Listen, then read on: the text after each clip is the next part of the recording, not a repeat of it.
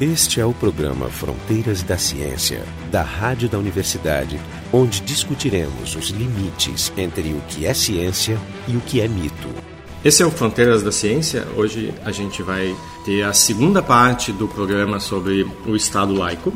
Com a gente, então, hoje temos o Francisco Marshall, que é historiador da URGS e curador do Estúdio Clio, o Daniel Oliveira, que é um dos diretores da Liga Humanista Secular do Brasil, o Jorge Kilfeld, que é professor da Biofísica da URGS, e eu, Jefferson Arenzon, do Departamento de Física da URGS. Hoje, a ideia é discutir quais são as violações do Estado laico brasileiro. Então, para começar, vou pedir para o Jorge nos contextualizar dizendo o que, que a Constituição brasileira, a mais recente, nos garante sobre esse assunto. Então, a secularização, a luta pelo Estado laico é recente, como nós falamos no debate, tem menos de 200 anos, tem um tripé que seria definido como foi colocado na em 1905 na França, na Constituição deles, que é a não existência de uma religião de Estado, a existência de uma separação entre igreja e Estado, que são coisas diferentes e é importante ressaltar, e liberdade de pensamento e credo sem interferência mútua, ou seja, a igreja não interfere nas coisas da política do Estado e o Estado não interfere nas igrejas. A Constituição brasileira, no preâmbulo, fala em Deus, que já cria uma restrição, mas no artigo 5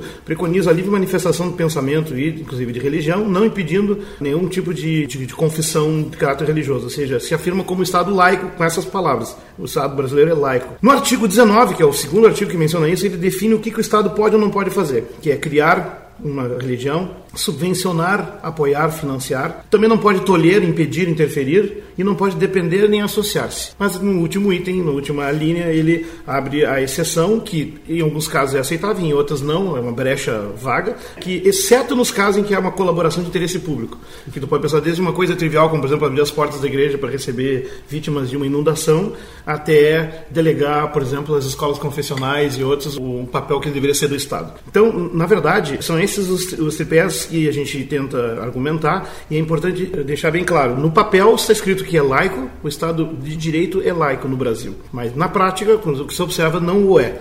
E aí nós temos que então entrar, digamos, na descrição de quais são as infrações, né? Como já foi mencionado, por exemplo, boa parte do calendário oficial, uma parte dos feriados, mais ou menos metade é, é, são datas cívicas, outra metade são datas católicas exclusivamente. Sendo que o catolicismo, embora tenha tido 322 anos de é, ingerência direta no, no Estado, mandou no país junto com o, o Estado colonial, né, basicamente, ainda assim outras religiões tiveram uma participação aqui. A presença de símbolos em repartições públicas é uma questão cara. A questão do ensino público, que na Constituição e depois também na LDB fala em que é facultado o ensino religioso, com essas palavras, e esse é um problema, porque o ensino religioso, colocado dessa forma, é o ensino religioso, é o ensino normativo de uma religião doutrinária, não o ensino descritivo, que teria que ser então cultura religiosa, que aí tu falaria de todas as religiões. Pois é, falando de ensino religioso, por exemplo, o Brasil, ele é diferente de outros países. Por exemplo, os Estados Unidos, que é um país onde a população tem um grau de religiosidade bastante alto, o ensino público é proibido de ter religião. Eles têm todo um debate, por exemplo, em relação ao ensino de, de evolução, quando tentam embutir conceitos criacionistas. E que no Brasil já começou a passar, já existem no, livros mas, mas esse, é, esse é, um, é, outro é, é, outro debate. É. Então, qual é a situação do, do, ensino no Brasil? Porque o que o Jorge mencionou é, é uma coisa muito vaga. O ensino religioso pode ser o ensino de uma única religião, ou pode ser um ensino sobre história das religiões, ou seja, pode ser algo multirreligioso. É vago mesmo. Na prática, o que acontece? Quais são, quais são os problemas de ter ensino multireligioso? Na prática é um ensino confessional, é um ensino da religião majoritária, eventualmente até de uma versão mais light do cristianismo. Vai depender do professor. Vai depender do professor. Mas dependendo do professor é um ensino Bom, Aí nós temos dois riscos muito importantes. O primeiro é o risco de teocracia, ou seja, de que haja uma filtração de poder teológico dentro da forma do Estado, hipoteticamente laico. E segundo é o efeito cultural disso na formação das crianças, os constrangimentos que elas passam expostas a essa carga de mensagens. Esse risco de teocracia ficou claro no governo de um pastor evangélico no Rio de Janeiro, o Antônio Garotinho, que abriu um processo seletivo para professores que iriam, cada um deles, ministrar a sua religião, inclusive o judaísmo, e muçulmanos, e católicos, e luteranos, então eram quatro grandes troncos, eles iam apresentar, aliás, luteranos não, pentecostais em geral, evangélicos pentecostais em geral. E ele assegurou que os líderes dessas religiões teriam a prerrogativa de demitir o professor contratado pelo Estado caso verificassem que ele faquejou na crença, abandonou a crença, que é um fenômeno que acontece. E não vamos esquecer vezes, que esses governadores poderes são militantes de uma, de uma Sim, confissão são, pro- falando, pentecostal. são, é um pastor evangélico. né? E Então, passaram, inclusive, leis a favor do ensino do criacionismo. Então, ali houve uma. Muito- a gente muito- notou o, o que é o risco do- da teocracia, realmente de um religioso ter eh, ingerência numa, na esfera pública, no Estado. E outra coisa é inibir aos jovens o direito de optar. Claro, o batismo já é uma certa violação disso, porque o bebê ali não opta por aquilo. O bebê né? também não entende, Mas- então ele é seguro. é, mas assim, ele é incluído como ovelha e e a, e a sua condição passa a ser de pecador, que é uma humilhação, condição humana. É só na e memória que das não- pessoas que foram testemunhas. então, assim, é um ato de vi- violação, sem dúvida alguma, tanto que algumas confissões cristãs não fazem o batismo de criança, deixa que a pessoa opte mais tarde para ter realmente força nisso. Mas vamos Fe- feliz- mencionar a questão. que Felizmente, questão, o batismo cristão não deixa cicatrizes. a questão é que o. Mas deixa assim, porque tu depois te, Cicatrizes te visíveis. desbatizar é impressionante, né? A dificuldade. Não, mas quem tá mas, preocupado assim, o- desbatizar? Eu? Eu queria É, desbatizar. Até fez um rito de desbatismo ah, no dia da chegada do Papa ao Brasil, né? Mas não é mais interessante ser excomungado? Eu acho mais divertido Mas ser- tem que ter feito a, a comunhão, e eu não fiz a comunhão. Ah, bom. Bom, azar o teu também, né? Pois é, então vou ter que fazer a comunhão para ter o prazer de ser excomungado. Mas- mas de volta Já a pensei essa- nessa hipótese. Mas não- mente, que eles não vão saber é que da- vão não, eles têm podem Tem solicitar. nada. Mas o que eu faltava falar é o seguinte, é que tem jovens em várias faixas etárias, né? 7, 8, 10, 12, 13, 14, 15 anos, que notam o ridículo dessas explicações. São uma mitologia distante, que fala de coisas inverossímeis, de milagres. Muitos notam isso. E que são apresentados por personagens, muitas vezes, assim, antiquados, anacrônicos. Então, isso não é um discurso natural, um discurso artificial que é imposto, e muitos reagem a isso. E esses jovens passam constrangimentos dentro da escola pública brasileira, porque os professores, tal como os deputados que não escondem a sua convicção, muitos professores estão lá num certo regime de tolerância, liberdade e levam para a escola, sim, a sua fé e a sua convicção e convertem esse espaço que seria franqueado para compreender o fenômeno da religião, o ensino ecumênico, o apresentar a história das religiões como uma parte da história da cultura, o que é muito importante. E muitos professores pegam esse espaço para afirmar o seu credo, puxar a corrente de oração. Na até nós recebemos do Brasil inteiro, inclusive da região metropolitana, aqui vários casos de jovens que passam constrangimentos na escola e na comunidade. E aí entra um outro problema, discutimos antes né, no outro programa, a religião e a democracia. Bom, as comunidades, geralmente nessas regiões pobres, onde tem a escola pública, o principal eixo ali, as comunidades são confessionais, são crentes também. Então eles acham que sim, que a escola tem que ser também um espaço religioso. A defesa dessa liberdade e autonomia laica na escola não vem da comunidade, vem de uma ideia de Estado que a escola tem que protagonizar. Então a escola tem que garantir no seu ambiente que não haja qualquer atitude de doutrinação, até- afirmação ou culturalização dos símbolos. O mero fato de tornar aquela oração um fato, mas isso é muito enfim, um fato cotidiano, já é uma imposição disso. E é muito frequente isso. Então é preciso que os gestores, secretários de educação, Ministério Público, diretores, todos os órgãos que planejam e gerenciam o sistema de ensino público, ampliem o esclarecimento para os professores e diretores de que é uma transgressão, transgressão exposta a uma série de, de sanções quando eles, abusando da sua impessoalidade, dizer, falta de impessoalidade, levando o seu credo pessoal, ofendem esses jovens, né, que são ali, constrangidos, ridicularizados, Daniel. Da- Daniel, a Liga, a Liga Humanista Secular tem uma resolução sobre isso. Sim, a gente, inclusive, numa Assembleia Geral, votou uma posição em relação a isso, se a instituição deveria ter um posicionamento público, contrário ou favorável ao ensino religioso nas escolas. E por mais que exista o argumento de que o ensino religioso poderia ser utilizado para ensinar a história das religiões, que até seria um tema interessantíssimo, cultura religiosa, etc. Como na prática se sabe que o ensino tem sido feito de forma absolutamente confessional e como o Marshall tem eh, falado, enfim, um ensino violador no sentido de, de, de impor a crença do, do professor a- aos alunos, etc. Nós votamos numa Assembleia Geral ano passado que, que o nosso posicionamento é absolutamente contrário a qualquer tipo de ensino religioso, doutrinação religiosa em escolas e, obviamente, principalmente em escolas públicas. É tudo uma questão de, de princípios, porque a inclusão de ensino religioso como ideal de introduzir conceitos de história das religiões, na verdade, é uma armadilha, né? como, vocês, como vocês disseram. E o mesmo argumento a gente pode estender para outras ações do Estado que violam o conceito de, de Estado laico, como, por exemplo, o recente financiamento por parte do governo do encontro mundial de jovens que teve no, no Rio de Janeiro. Por exemplo, jovens católicos. Jovens né? católicos. Da juventude, da juventude católica, católica. Porque a mídia escondia-se parte do título do encontro. O nome né? do encontro já é assim, meio crítico. Então, o, o argumento é esse esse evento foi financiado parcialmente pelo, pelo Estado brasileiro, inclusive a vinda do, do Papa, que é uma coisa híbrida entre chefe de Estado e chefe religioso. O evento foi financiado parcialmente pelo Estado e o argumento utilizado é que, por interesse do Estado, no sentido de que o evento trouxe um grande consumo e as pessoas que participaram, que vieram de vários lugares, deixaram vários, deixaram recursos, gastaram dinheiro, deixaram dinheiro no Brasil e que isso foi lucrativo. Então, isso justificaria o investimento do Estado, mesmo violando o conceito. Então, nesse sentido, a ideia de, de armadilha é a mesma. Porque a gente pode ter, nesse momento, um, um evento aparentemente inofensivo, que não interfere diretamente nos direitos de outras religiões se manifestarem, mas assim como o ensino religioso pode ser manipulado e desviado e tornado ensino confessional, o investimento pode andar nesse mesmo nesse mesmo sentido. É, então é uma discussão de princípios. Claro, tem, tem diversas outras coisas. Acho que a questão de, de isenção de impostos é um desses. Quer dizer, na Constituição está lá que, que o, o Estado não deveria subvencionar nenhuma, nenhuma religião.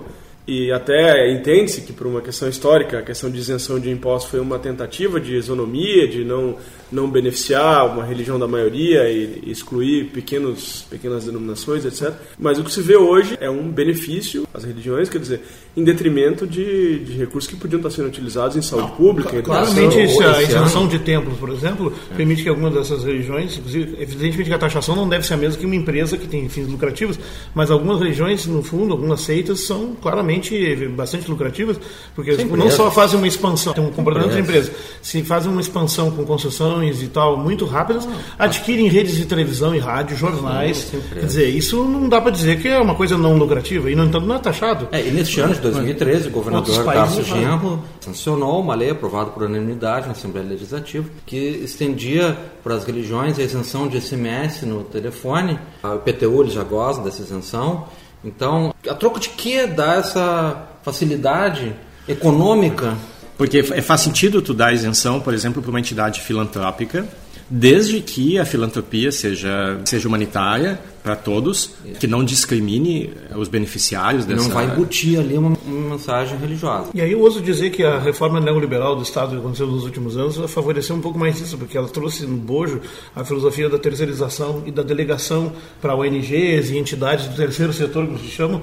E quando tu, por exemplo, delega parte do índice da educação ou da saúde para esses setores, que o Estado quer abdicar de fazer para economizar dinheiro, enfim, para continuar subvencionando o capital, o que vai acontecer é que tu tem que trabalhar com o que existe. E o que existe nesse setor, há mais tempo e bem estabelecido, as, as confessionais. Né? Então, na verdade, é de outra forma ma- que acaba mascaradamente ou não, né, subvencionando indiretamente escolas. Por exemplo, no caso do, financiamento de escolas, não é só a isenção de impostos. Vamos pensar assim que o próprio ProUni, que financia as universidades, ele está financiando de forma bastante generosa as universidades confessionais, de todos os tipos. De uma forma bastante... Muito generosa, mesmo. Muito generosa mesmo. Então alguém vai dizer, não, mas tem o lado da terceirização que é necessário. É, mas as coisas estão misturadas aí. Porque, na verdade, tu não pode fazer uma coisa que é terceirizar para resolver um problema e infringir uma cláusula da Constituição. Está infringindo. Falando em Constituição, aí eu queria entrar num outro tópico que eu não falei antes. Eh, Me chamou a atenção o fato que na Constituição existe o que se chama cláusulas pétreas. São aquelas que, faça-se a mudança que fizer, que não seja uma reforma constitucional completa, tu não pode mexer. E no, no caso da Constituição brasileira são só quatro coisas: a forma federativa do Estado, o voto direto, secreto, universal e periódico, a separação dos poderes e os direitos e garantias individuais, que é o mais importante, e ali estão, inclusive, os direitos religiosos e tal. Aí me chamou a atenção porque eu imaginava, eu esperava ingenuamente que a questão da separação de igreja e Estado fosse uma cláusula pétrea. E não é, e aí eu fui ver, ela não é em nenhuma parte do mundo, nem na França, que tem uma separação constitucional entre igreja e Estado. Talvez seja bom tu dizer o que significa uma, uma cláusula pétrea, né? No sentido Uma cláusula de pétrea, imovível. é, pétrea, exatamente. Então, vejam, não é na, na Constituição brasileira e não é em nenhuma do mundo. Ou seja, isso deixa bem claro que o processo da secularização do Estado é um processo em andamento, ainda imaturo no mundo inteiro. Nenhum estado pode se dizer que é realmente 100% laico. Existem diferenças de grau e diferenças complexas, porque assim alguns são mais adequados, mais fortes num lado, outros no outro, e nenhum é completo e amplo em todos. Inclusive, você mencionou os Estados Unidos. Não diria que, que seja tão laico assim o estado, não. Ele tem várias coisas que são muito confessionais, sim. Inclusive toda a parte financeira. Não, mas há uma vigília contra a intromissão do. Pode haver. A vigília é, feita pelos republicanos, né? inclusive. Mas há uma, né? há uma atenção contra esse fato, assim, que faz parte Não, da. é o contrário, são ética, democratas. em Não, nesse que- caso são os republicanos. Agora, eh, nós temos um desafio político e cultural terrível, porque a natureza laica, a convicção laica, não é predominante. Então, os legisladores têm que ter um certo grau de discernimento para entender o valor disso na sua atuação, na sua esfera de, de poder, que é o poder de, enfim, avançar, mesmo que aquilo não responda à sua própria convicção. E no Brasil nós temos hoje um problema terrível, que é a constituição de bancadas confessionais, militantes e que avançam sobre o Estado laico. Então, as mais despudoradas, as, as que mais agridem a opinião pública, são as evangélicas. O caso do Marco Pentecostais, Feliciano, né? pentecostais. O caso do Marco Feliciano, a Comissão de Direitos Humanos, se tornou uma, uma espécie de ícone disso. Sim, Mas porque a atitude dele é, ela é sintomática, ela é, ela é consistente com o restante da atuação pública desse- desses grupos. Né? Inclusive, Então, é terrível. tem, tem, tem pessoas defendendo, dizendo que, na verdade, o Feliciano é injustiçado, no sentido de que existem outras lideranças religiosas, o, o próprio Papa, que tem as mesmas posições conservadoras, mas não é demonizado como o Feliciano. Então, Não, nesse sentido. que mostram que ele é mais liberal que o Papa, tem muitos pontos. Né? Ah, mas, enfim, aí é um, um sintoma que cresceu no Brasil recentemente, que é o despudor desses, desses grupos na esfera pública. E isso, claro, obriga um, um- outro tipo de trabalho, que é como nesse ambiente de minoria cultural, dos la- laicos e ateus, salvaguardar a natureza do Estado. Que Ah, já o- é olha o parcial. desafio do Gamal Ataturk na Turquia, por exemplo, início do século XX. O Ataturk que fez a fazer uma revolução laica. nacionalista E num país majoritariamente muçulmano, né, de herança otomana, E conseguiu muçulmana, fazer com conseguiu sucesso. fazer e defender. Quer dizer, e é um país que hoje tu tens ainda 93% da população Mas is- é, uma demo- né? é, é reconhecido como uma democracia moderna, no entanto, toda manifestação pública de qualquer hum, religião tem que passar pela censura prévia do Estado, sabia disso? Só Mas pra é corrigir, menos, a- ou Ou seja, ele é quase, é menos- quase restritivo às no, religiões. no mundo no mundo islâmico é uma, um fenômeno É, ele é único. então para nós é uma espécie assim de, É de bom. referência histórica terrível né É bom lembrar que a defesa do Estado laico, né, tu, tu mencionaste essencialmente ateus e de- alguns defensores, mas Agnósticos. E agnósticos. No grupo que explicitamente defende, defende o la- o Estado laico, a gente encontra vários grupos religiosos, principalmente de minorias religiosas, que sentem as consequências de não viver num Estado, num estado laico. Além de Tá? católicos dotados de bom senso. Bom Claro, dizer que isso aí tem, existe, tem- existe, existe. existe em todos. Agora, Aliás, por isso que eu dizendo, o argumento tem que transcender a convicção. Esse é o programa Fronteiras da Ciência. Hoje a gente está discutindo o Estado laico e suas, e suas violações. Eu queria trazer um, um outro aspecto nessa, nessa segunda parte, que é a seguinte: existem violações do Estado laico que ocorrem na hora de legislar. Alguns políticos misturam as suas convicções religiosas com os domínios sabidamente, historicamente dominados, Controlados. contro- controlados pela ciência. Então, exemplos recentes são o, o Estatuto do Nascituro, que dá direitos civis para um conjunto de células. É uma Ou seja, proposta, né? define como ser vivo o, qualquer coisa um instante depois do momento da, da concepção. Só que tu também és um conjunto de células. Um conjunto de Então, células. esse um- argumento não é suficiente para Um conjunto de poucas células. mas a lei não é tão radical assim. Por exemplo, a masturbação ainda não está condenada Tá bom, como genocídio. chegar num outro argumento. Não, não, não, tá. existe, é, é, né? não, nós vamos entrar e vamos, de- vamos definir. Então, o ponto é o ser vivo começa na concepção. Essa é uma, é um, esse é um conceito religioso que é colocado na legislação como definidor do momento onde direitos civis passam a, a valer. Outro ponto de choque entre ah, convicções religiosas e convicções científicas é a questão da chamada cura gay, onde se pretende curar algo que não é considerado por especialistas, né, Pela como medicina, pela ciência. pela medicina, pela ciência, como como doença. Então, eu queria que vocês comentassem um pouco esses esses problemas específicos de choque, E a de, pesquisa de colisão. também, né? Células A pesquisa que afeta, afeta todo mundo. O problema principal é que existe uma interferência baseada em princípios em dogmas religiosos na vida, nas possibilidades de vida de toda a população, independentemente se seguem ou não aquelas eu acho que essas violações são o melhor exemplo que se pode ter da necessidade da gente, de fato, lutar pelo Estado laico. Porque e por uma cultura é, laica por uma também. Cultura então, laica. As duas, são duas coisas. O Estado laico já é. Então, se as pessoas não É um reflexo da, é, da, de uma cultura. É, é hipócrita a situação aqui. Né? Porque o que se defende é que, assim, que cada um possa ter, dentro da esfera privada, crença que quiser. Por exemplo, se a pessoa acredita que a concepção é a origem do download da alma para dentro do, da pessoa, enfim, etc Bom, então essa pessoa não, não faça um aborto, se Isso. foi estuprada, mantenha sua fé mas lá e continue mais.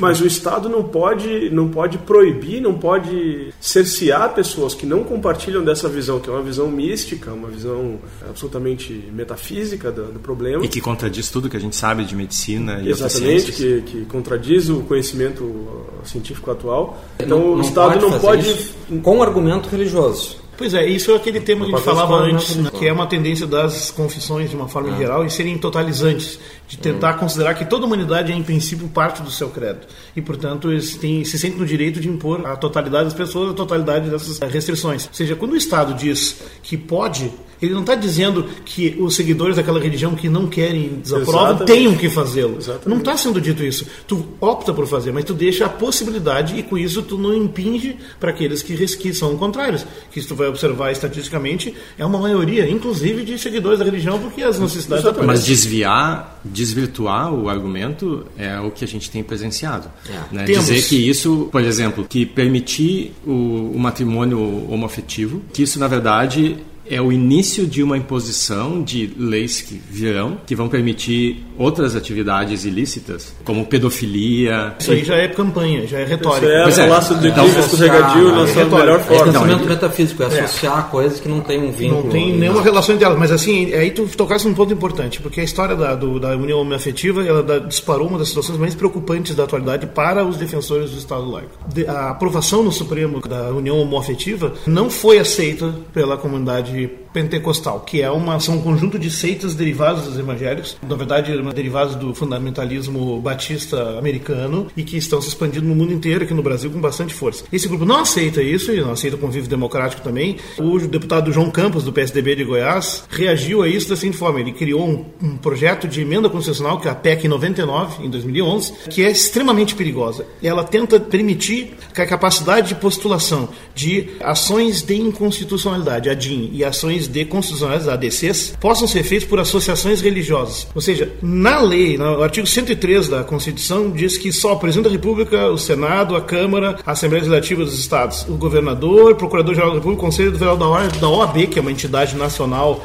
de classe, e entidade, partidos políticos com representação e confederações sindicais e entidades de classe, que tem todo um regramento e que são realmente representativos e estão estruturados em várias camadas, em muitas unidades da, da União e tal, estados, tudo. Esses eles Agora, se tu colocar uma, eh, eh, associações religiosas nessa lista, se abre caminho para uma verdadeira guerra de confissões. Porque qualquer religião vai poder ser a tua, ter a sua associação que vai entrar nessa lista. Então, uma, o objetivo dele é poder impetrar uma DIN para impedir a união homoafetiva. Mas depois vão querer impedir outras pode, coisas também. Isso pode virar uma caixa preta para o Vai começar uma guerra, na verdade, rapidamente vão dilapidar a Constituição e transformar numa coisa medieval. Não, e tem, e, a questão de... também, porque são várias religiões disputando Tem a questão até de um, de um ataque de negação de serviço no STF, porque é, pode chegar tanta, tanta requisição de tantas denominações. Hoje em dia, o Brasil tem milhares de, de denominações religiosas, cada uma com um CNPJ que poderia Não, facilmente e entrar. Tu, e tu tem que lembrar que a facilidade atual para se criar uma religião permite que um determinado grupo, movido por interesses próprios, crie uma religião simplesmente para poder dar entrada nesse tipo de, de ação. Não é, não é só isso, as Porque... religiões pentecostais se comportam, inclusive, como empresas, nesse sentido, arrecadam bastante, conseguem se multiplicar rapidamente, rapidamente se transformam em dissidências de dissidências de dissidências e surgem semanalmente novas confissões com nomes levemente parecidos e cada uma delas vai poder ter esse direito. Dizer, a coisa é, é descontrolada, é, isso não Por é exemplo, aceitável. o Hélio Schwartzman, que é um, um colunista da Folha, ele para mostrar esse processo, essa facilidade de processo, ele criou uma religião chamada heliocentrista, É, baseada nele, ele foi até um certo ponto. depois- Custou a 468 reais. O registro É civil. mínimo. Tudo, É. tudo. con- Concluiu o processo. E aquilo, ela é. Como é que tem um termo jurídico para isso? Mas assim, não- o Estado não pode ir lá examinar a natureza do culto. Está na Claro. Constituição. Então, tu faz a igreja da, da Sagrada Batata, por exemplo. Pode. Ninguém pode dizer que aquilo ali é insustentável. porque- Esse é, o- Na esse é o verdade, problema ninguém- da isenção É que sem ninguém tentou controle. registrar Sem os controle, espaguete é. voador aqui no Brasil. Nós podemos até pensar em fazer isso, mas dá trabalho, né? É inauditável. É. Inauditável. Porque tu pode ter, por exemplo, a isenção de impostos que a gente mencionou antes, mas isenção não significa descontrole e que não vá haver um controle por parte do Estado de como esses recursos estão sendo utilizados. Se realmente é para fins filantrópicos, humanistas, e não como a gente tem acompanhado pelos noticiários, como lavagem de dinheiro por algumas, algumas religiões. A bancada pentecostal e o fundamentalista, que tem alguns católicos fundamentalistas também, em torno de uns 80 pessoas, já se aproxima de 100 nesse momento, e ela tem o governo nas mãos, né? Tanto que tem eh, indicados aí pessoas trabalhando junto ao governo federal, no executivo, que trabalham juntos, né? Bom, é então isso mecânica realmente é preocupante, né? Existe uma mecânica social, política e orçamentária brasileira hoje tem que ser percebida. A emergência econômica e social das classes E e D, movidas pelo Bolsa Família, que projeta para essa economia aí 20 bilhões, ela inclui também pagamento de dízimo, uma certa proporção que terá que ser auditada. Eu não sei com que método estatístico, enfim, Ah, enfim, para ver isso aí. Mas assim, sabemos medida que neutra, nesse ambiente né? social, os crentes, as convicções pentecostais e a cobrança do dízimo é muito forte. Agora- São presentes nessas comunidades. É, mas eu- Então, eu concordo, falando, mas isso assim, até o- secundário perto do que já é Bolsa- feito de antes, Tá bom, né? mas não, não é tão secundário assim, porque é um dinheiro muito superior ao que vai para muitos campos de pesquisa. Não, Então, isso sim. Desculpa, mas então, o, estamos o Bolsa de- Família tu o- pode o- usar para pagar dízimo, é isso? o Bolsa. Não, não, não existe, Não, está mas vendo é- isso. Estou é só uma- percebendo o processo. Que se colocam 20 bilhões de reais em estratos sociais brasileiros, sabidamente pagadores de dízimo. Então, se todos eles pagarem dízimo, falamos de, de 2 bilhões. Mas vamos ser É, é, então, tenos, então, um quarto aí deles essa- eu- acho que a gente tem que pegar pelo É, outro mas o lado. ângulo não é por aí. O ângulo é a questão. mas assim, o esse templo não pode ser de que isento. Está entrando, entrando uma grana para esses templos, também por esse caminho. No mínimo 500 milhões de, de dinheiro vendo dessa fonte está indo para esse destino. Aí dá para imaginar que é como se fosse um câncer crescendo para um dia estourar e danificar o Estado hum, letalmente. Sim, Gente, até é uma coisa ah, se o crescimento da bancada evangélica chega num, num, alcance um De hegemonia de hegemonia, Uma- uma massa crítica. daqui a Bom, pouco se faz uma assembleia constituinte, aí sim transforma a teocracia Então, sim, brasileira. é pena queria de chegar morte, é né? assim, é que porque como entender a demagogia praticada pelo executivo e pelo Congresso também, junto a esses pentecostais, é porque eles estão dentro dessa economia, dentro dessa mecânica aí que hoje é estratégica. É uma das principais fontes de potência política é a, a emancipação econômica e social desses grupos. E eles são evangélicos, na sua maioria. E o seu de- pentecostais, o seu de- etc, o seu né? desdém- o seu E- desdém- Daí está um risco grande de dar valor político estratégico para essa fonte. É, e o se- seu desdém cívico pode ser ilustrado não só por iniciativas como essa desse deputado aí, querendo com a PEC permitir que as religiões tenham o poder de, de vetar literalmente o que né? o povo eh, delibera, delibera, mas existe uma campanha de um grupo minoritário, que não é ainda felizmente majoritário, mas mostra o tipo de cultura que rege, vive, eh, circula nessas comunidades. Que é uma campanha feita por uma, por uma seita que chama, não me lembro agora o nome, e esse grupo ele tem uma campanha com adesivos no Nordeste brasileiro que se chama Bíblia Sim, Constituição Não. Ou seja, é, é quase, parece uma piada, mas é, Surreal, é absolutamente arrepiante, né? Eu acredito que seja um grupo minoritário, É mas minoritário. não necessariamente precisa continuar sendo assim. É, e para para que É, os mas ouvintes, já mostra como é que é a cultura. A pra, cultura pra que os ouvintes insurreição consigam imaginar, eu gostaria de propor também que imaginassem se, se esse grupo fosse Corão sim, Constituição não. Acho que isso dá uma dimensão do. Talmud, do- sim, É, tá, exato. Estariam revoltadíssimos, botando fogo em templos. E vocês acham que a desobrigatoriedade do voto melhoraria a situação? Ah, eu tenho certeza. Eu não sei, isso é um outro debate. Porque Eu acho que esse é um debate é um debate bem complexo. Mas a outro obrigatoriedade do voto ia transformar o Estado numa estrutura Não descolada. importa, a né? liberdade é, um- é uma meta, um fundamento, ela é superior. E é isso que a cultura brasileira não valoriza. Qual o valor, o papel da liberdade na vida pública. Mas isso não é um debate, Isso não, não é grau de trivial. verdade. Há uma é- armadilha nesse. É uma Tudo bem, mas assim, nós somos coagidos e uma parcela importante da população é coagida a se incluir nesse processo. É, Complicado. eu estou de acordo, mas é, é muito complicado de debater isso aí. É uma tutela, né? Ah, eu- O que pode ser dito assim, uma coisa interessante, em 2005 foi comemorado 100 anos da reforma constitucional francesa, que instituiu oficialmente, talvez a primeira no mundo, né, a separação igreja e Estado no papel e, e- e vem implementando de forma às vezes bastante radical. A Inclusive França- a separação física da, da igreja, de, de- de suas partes, né, a cabeça do corpo. Exato. Existe eles em 2005 comemorando, eles lançaram a Declaração Universal da Laicidade no século XXI. 2021, que é muito interessante, é um documento que não está traduzido em português, eu não sei, num dos livros aí, do livro do Roberto Loré, no, na internet não acha a versão em português, era bom talvez socializar ela.